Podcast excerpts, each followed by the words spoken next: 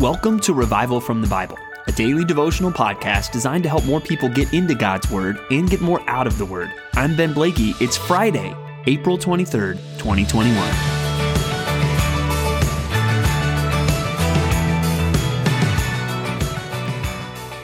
Well, recently we have talked about swimming into the deep end of the theological pool, especially as we have read through Romans 9 through 11 that we're talking about some pretty deep topics that are being addressed here in these chapters. For instance, what is the relationship between the sovereignty of God and the responsibility of man? Also, what's going on with Israel and the church? And these are topics that can be confusing to many people, partly because we start leaning into some things that we can't fully comprehend. For instance, how exactly do God's sovereignty and human responsibility completely work together? Some of that is beyond our ability as finite human beings to fully comprehend. Uh, but as we think through these things, uh, one way people often respond to the chapters in to the truths in these chapters is by being confused but also by debating. I mean, you, think about these things, there's a lot of debate that happens even amongst Christians on what is the best way to explain the relationship between God's sovereignty and human responsibility, or what is the relationship between Israel and the church. There is a lot of discussion about all of these things. But the question that I want us to ask today as we wrap up Romans 9 through 11 as that when we encounter truths like these, do we leave confused and debating or humbled and worshiping. Because I think if we really pay attention to what is being said here in Romans chapter 11, I think we should leave these three chapters humbled and full of worship to God, because that's what I think the Bible is trying to teach us through these things. As we pick it up in Romans chapter 11, we see continued conversation about what is going on with the nation of Israel and also talking about the church. And here there's this example of this olive tree and presenting Gentile believers as uh, we, we are branches that have been grafted into this tree. And it goes on to talk about really God's promises towards the nation of Israel. And there's warnings in here to not be proud. Verse 18 says, Do not be arrogant toward the branches. If you are, remember it is not you who support the root, but the root that supports you. Then you will say, Branches were broken off so that I might be grafted in. That is true. They were broken off because of their unbelief, but you stand fast through faith. So do not become proud, but fear. For if God did not spare the natural branches, neither will he spare you. Note then the kindness and the severity of God. Severity towards those who have fallen, but God's kindness to you, provided you continue in his kindness, otherwise you too will be cut off. And so here there is very much a warning against arrogance. And that's a needed thing for us modern and predominantly Gentile believers who might be reading through the Bible together with this program, where we need to not just look back at the nation of Israel with a sense of superiority and say, oh, look at the Israelites and how they were so unfaithful, or oh, look at the Israelites and how they missed their Messiah. No, we need to be careful that we are not arrogant and we need to remember that we are sinners and the reason that we are saved is the grace of God and the means through which we are saved is not our works, but by by faith. So clearly, we should be humbled by this passage and really by all of these passages. I think that if we walk away from uh, either of these topics that we've been talking about, God's sovereignty and human responsibility, or the relationship of Israel and the church, we should walk away with humility. Nobody should walk away from these topics thinking, well, I deserve the salvation that I have. No, we should all walk away amazed at the mercy of God, that He would save us and show us that grace. And I do believe that uh, one of the messages of Romans 9 through 11 is God's faithfulness to the people of Israel and even the future that he has for them. In verse 29, it says, For the gifts and the calling of God are irrevocable.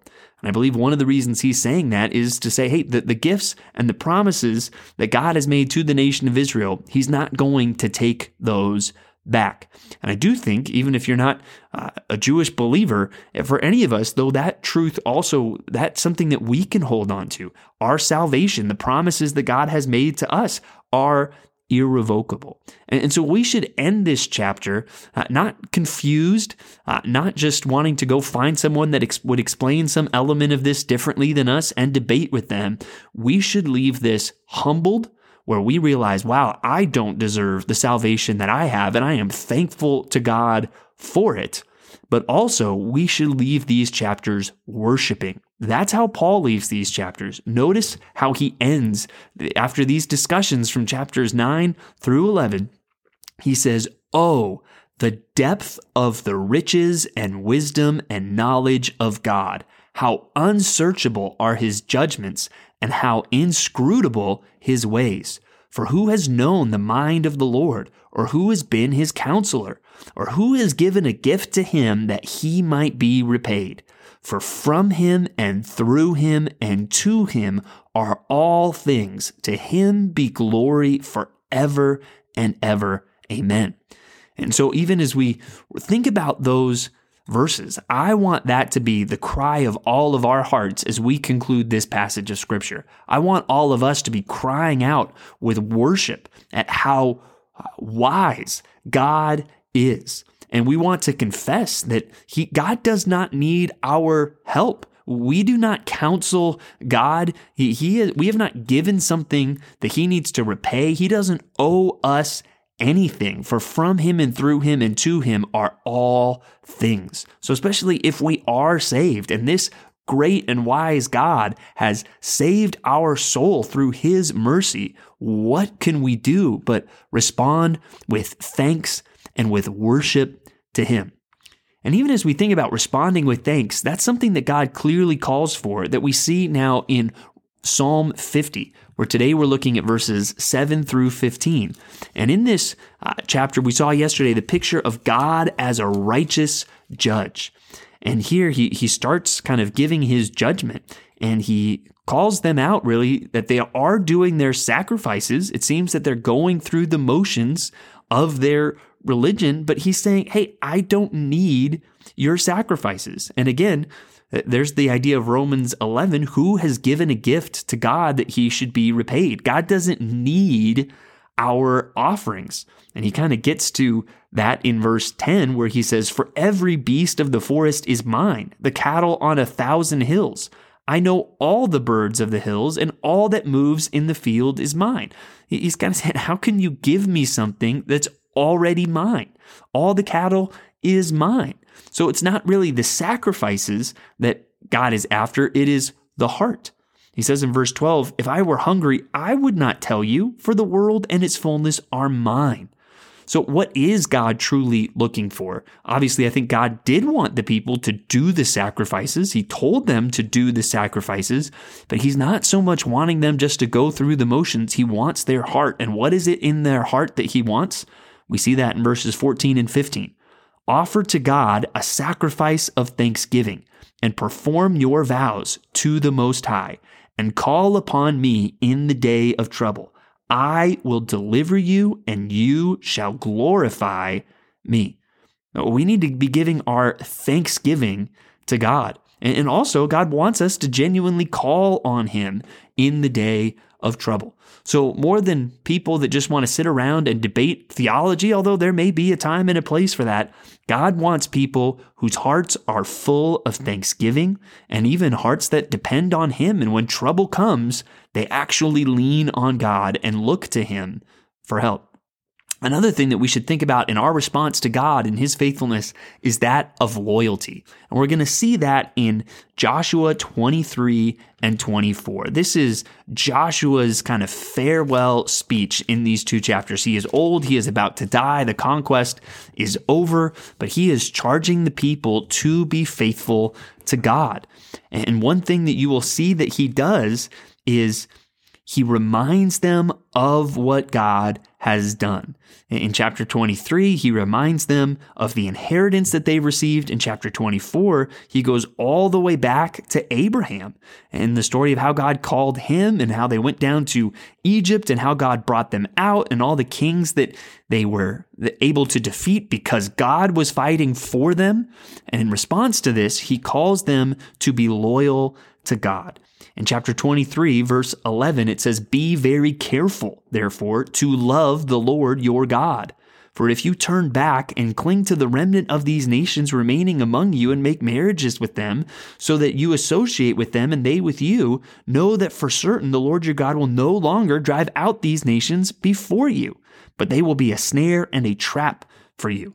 So he's reminding them, hey, look at what God has done. Now hold on to him, love him, don't turn aside and love the things of these nations. And therefore, we, we also see in chapter 24 the response that probably many of you have hanging on some kind of carving or a photo in your house. He's telling them to choose who they will serve. Are they going to serve God or are they going to serve these foreign gods? And he says, But as for me and my house, we will serve the Lord. So, even as we consider, as it said in Romans, the kindness and severity of God, even as we consider the fact that we do not deserve our salvation, but it has been given to us by God, we need to remember and really commit God, I want to be faithful to you. I don't want to turn back to the sins of my former life. I don't want to turn my attention to the false gods of this world. As for me and my house, we want to serve the Lord. As we wrap up today in Mark chapter 3, verses 13 through 21, we see the call uh, of Jesus and how he chooses the 12 disciples who he calls apostles. And it's good to read this passage under in light of the call of the church to make disciples. That Jesus, even as he started ministering to the crowds, and there was a great crowd, he needed help. And so he trained up men to do ministry with him. And we should see this should still be model, the model of churches today. Our mission is to make disciples to reach, teach, and train. And that's going to involve calling people to come and follow Christ and also raising up people then to help serve, to call others and train them to follow Christ as well. So in this passage in Matthew, we see a little snapshot of what the church should be doing. And we know that the church should be a place that is described by humility and worship. And as we consider the great truths that we have uh, been thinking about in Romans 9 through 11, may we leave today uh, humbled and may we leave today filled with worship. And may I leave you again with the words of Romans 11. Oh, the depth of the riches and wisdom and knowledge of God! How unsearchable are his judgments and how inscrutable his ways!